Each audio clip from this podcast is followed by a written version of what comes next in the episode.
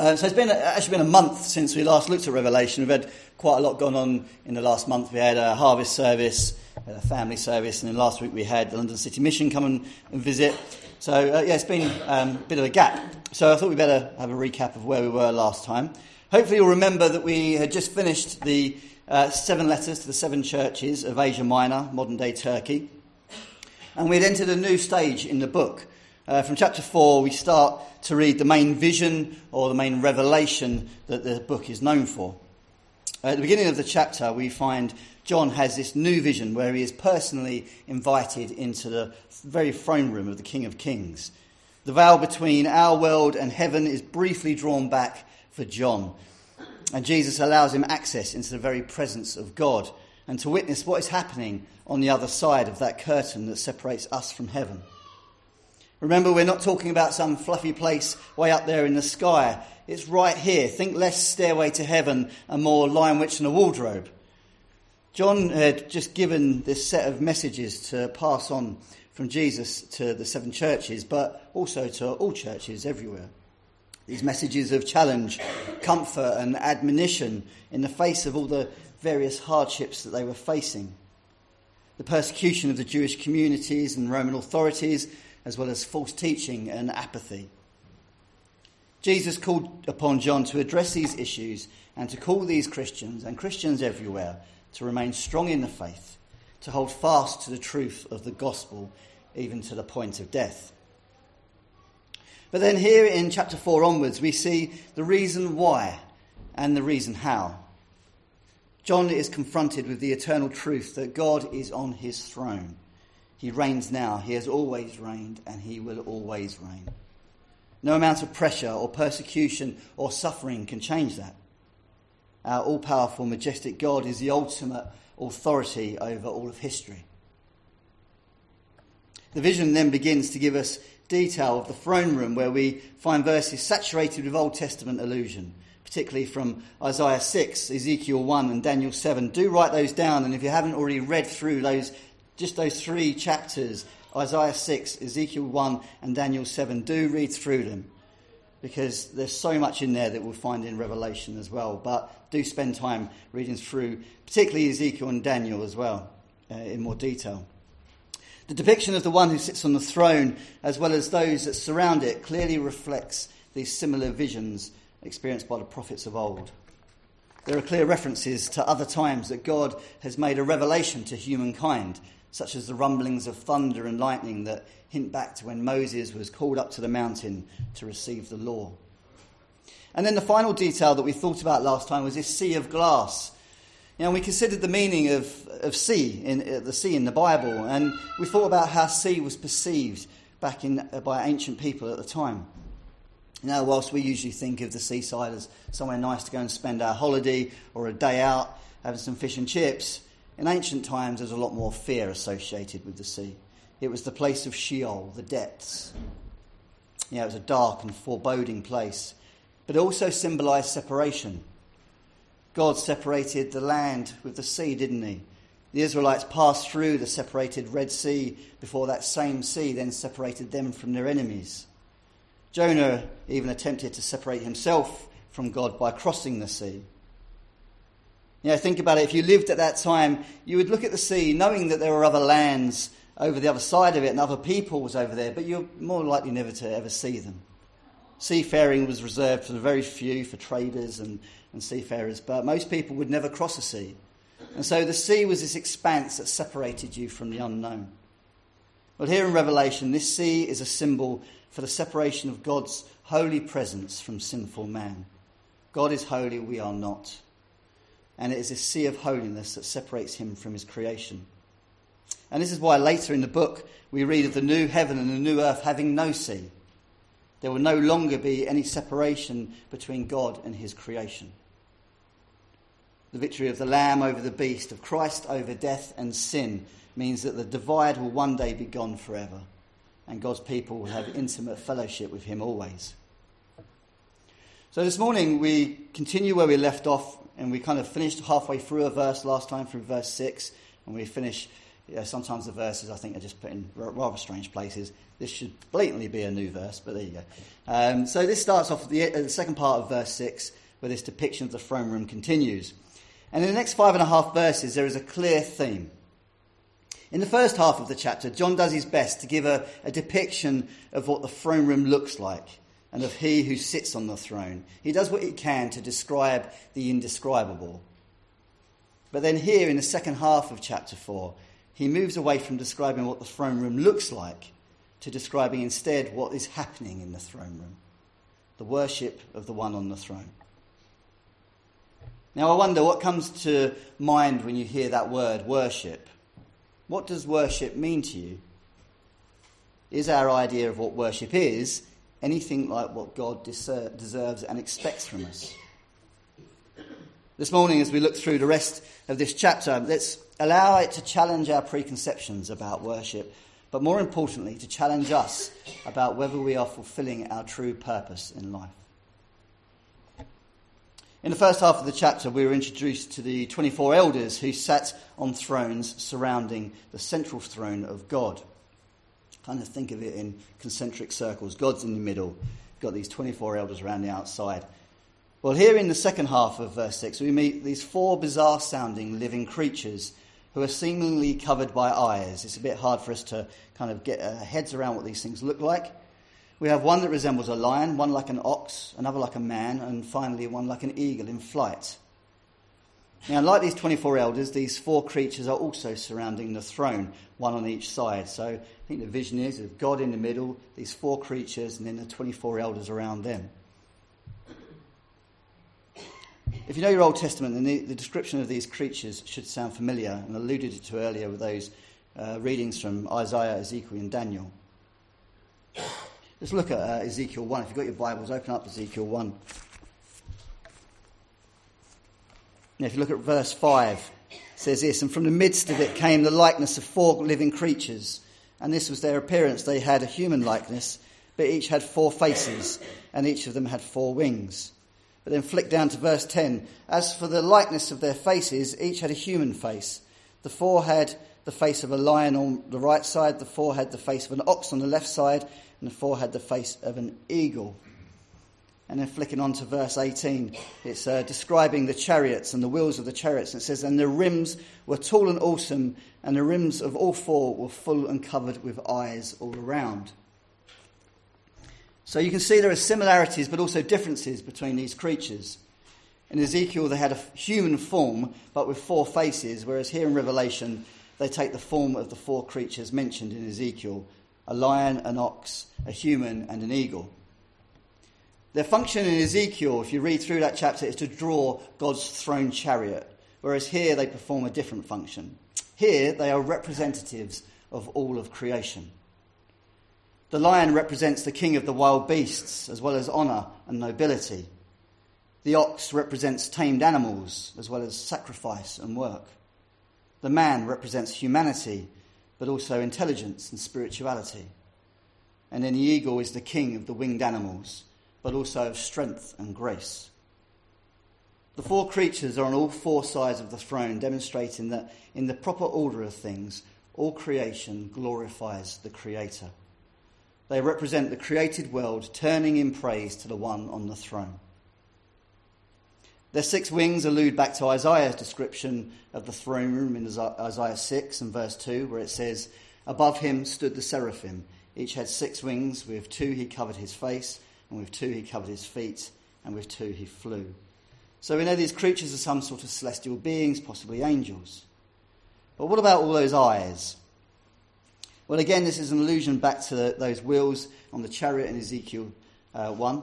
Having eyes all around and within suggests a constant alertness and an unceasing vigilance over God's creation. They oversee the affairs of the world. And later on in the book, they are the ones who God call, uh, uses to call forward the four horsemen in chapter 6. And they are also involved in the passing on of the seven bowls of judgment in chapter 15. So the creatures perform a dual purpose, that of worship, but also that of service. So in these creatures, we have a glimpse of how creation should function when it is in tune with God's will, how creation properly worships its creator, both in its praise of Him and its service of Him. That worship, we are told in verse 8, is unceasing. They never rest from their worship, neither by day nor by night. Creation is unceasing in its worship of God. Psalm 96 talks of creation praising its creator. It says this Let the heavens be glad and let the earth rejoice. Let the sea roar and all that fills it. Let the field exult and everything in it. Then shall all the trees of the forest sing for joy before the Lord. In Psalm 148, similar, it says, Praise him, sun and moon. Praise him, all you shining stars. Praise him, you highest heavens, and you waters above the heavens. Praise the Lord from the earth, you great sea creatures and all deeps, fire and hail, snow and mist, stormy wind fulfilling his word, mountains and all hills, fruit trees and all cedars, beasts and all livestock, creeping things and flying birds the psalmist is being as comprehensive as they can. The perfect beauty and nature of creation points to God in its own worship. You know, in our home groups over the past few weeks, we've been looking at the book of Romans, haven't we?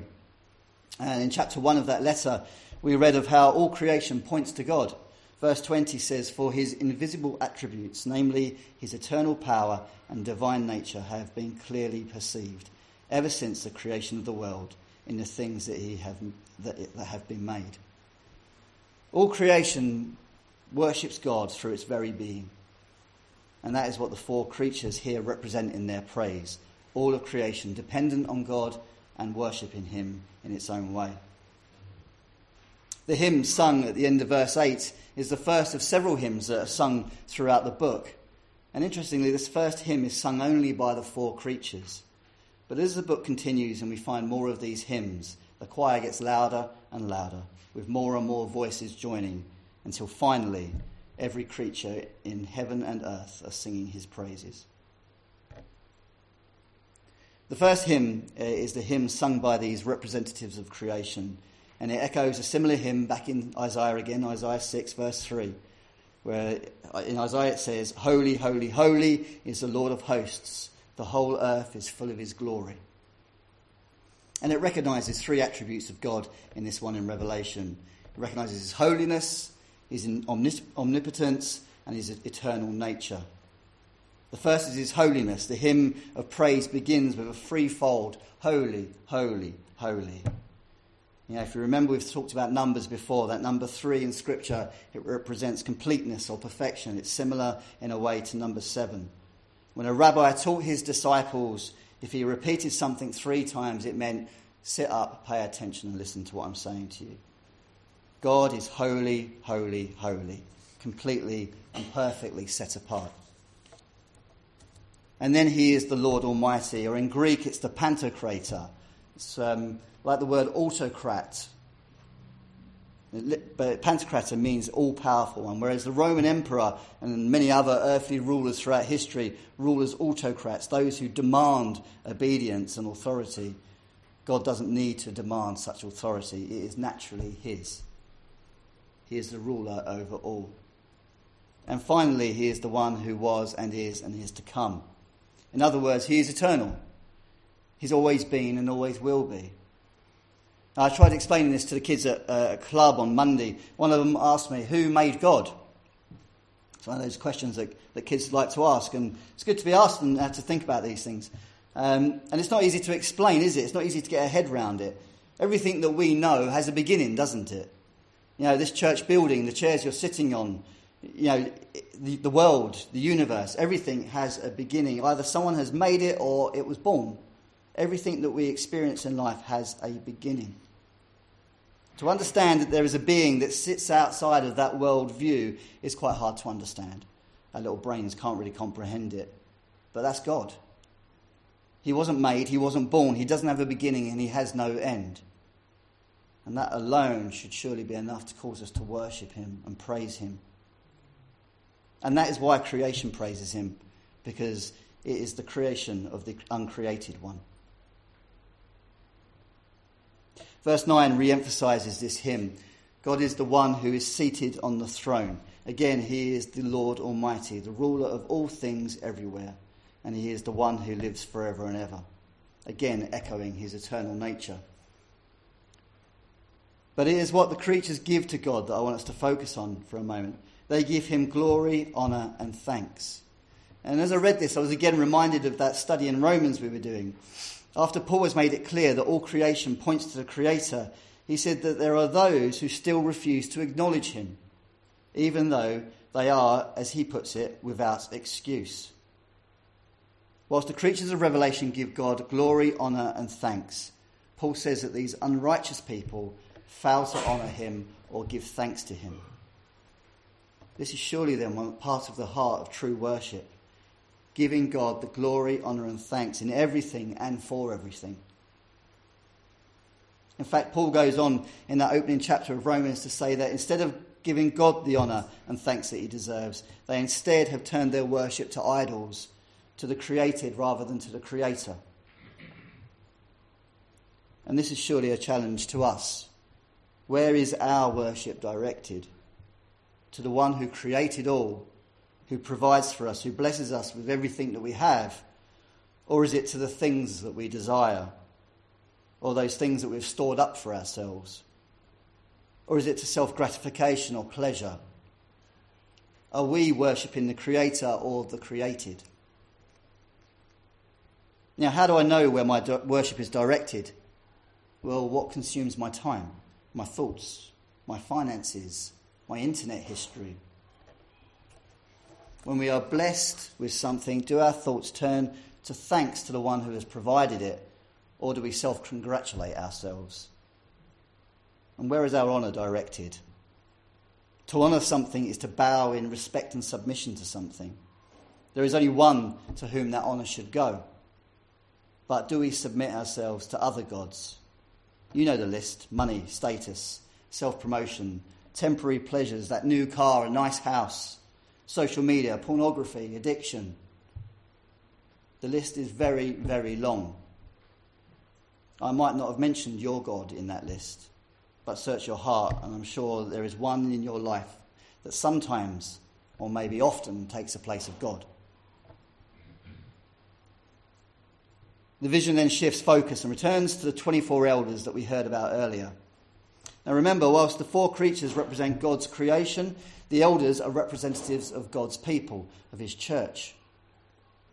Here, the worship of the four living creatures prompts them into their own worship. Here we see the nature of true worship. They fall down before him who is seated on the throne, and they cast their thrones before the throne. Sorry, they cast their crowns before the throne, before singing their own hymn of praise. Their worship is total. They offer God not only their words, but their own glory. To fall at the feet of a ruler in ancient times was to demonstrate your willingness to submit to their rule. In antiquity, a common sign of being submissive was taking off the diadem, the crown, of a conquered ruler and placing it at the feet of the one that had conquered them. It was a public sign of submission and a giving up of one's own glory. It's a humble recognition of someone greater than you. God doesn't seek to conquer us like an earthly ruler, an earthly emperor. He will not beat us into submission, but He does seek to conquer your hearts to have us live under his perfect rule. But he invites us to do that of our own free will. We don't need to cast our crowns under the threat of a sword. We do it because we should. Worshipping God involves literally giving him the glory, giving him our own glory. Have we truly fallen at his feet in honour and recognition of who he is? Have we given up all of our own glory and placed it before Him, recognizing that He is greater than all of it? Or are we still clinging on to our own image, our own pride, our own sense of self importance? You if you've really laid it all before Him, ask yourself this question How many people have you told about Jesus this week? Because surely, if you'd given up all of your pride and self importance, what holds you back from sharing the amazing news of the gospel? Don't worry, I ask myself the same question. The chapter finishes with the hymn of the 24 elders, and there is one big difference in this hymn compared to the one sung by the four living creatures. It's a big difference, but it's not particularly easy to spot because it's in one word If you've got your Bibles, have them open on that, that hymn. It's in the word for, or in some translations, because. The third line of this hymn of praise says, For you created, or, you, or because you created all things, and by your will they existed and were created. One little word, but it brings so much meaning. Scientists and anthropologists have often sought to establish the difference between human beings and animals. Just what sets us apart from the rest of the animal kingdom. Some scientists would just suggest that we're naked apes, slightly more sophisticated maybe, but still of the same ilk. Well, when we compare the two hymns of chapter 4 of Revelation, we get an answer to that question. Human beings can say the word because. As we've already seen, the four creatures represent the whole of creation. The song of these creatures is simply an act of adoring praise, and their very existence and reliance on God is their own act of worship. But then there is a contrast between the four creatures and the 24 elders. Creation as a whole simply worships God. The humans that represent all of God's people understand why they do so.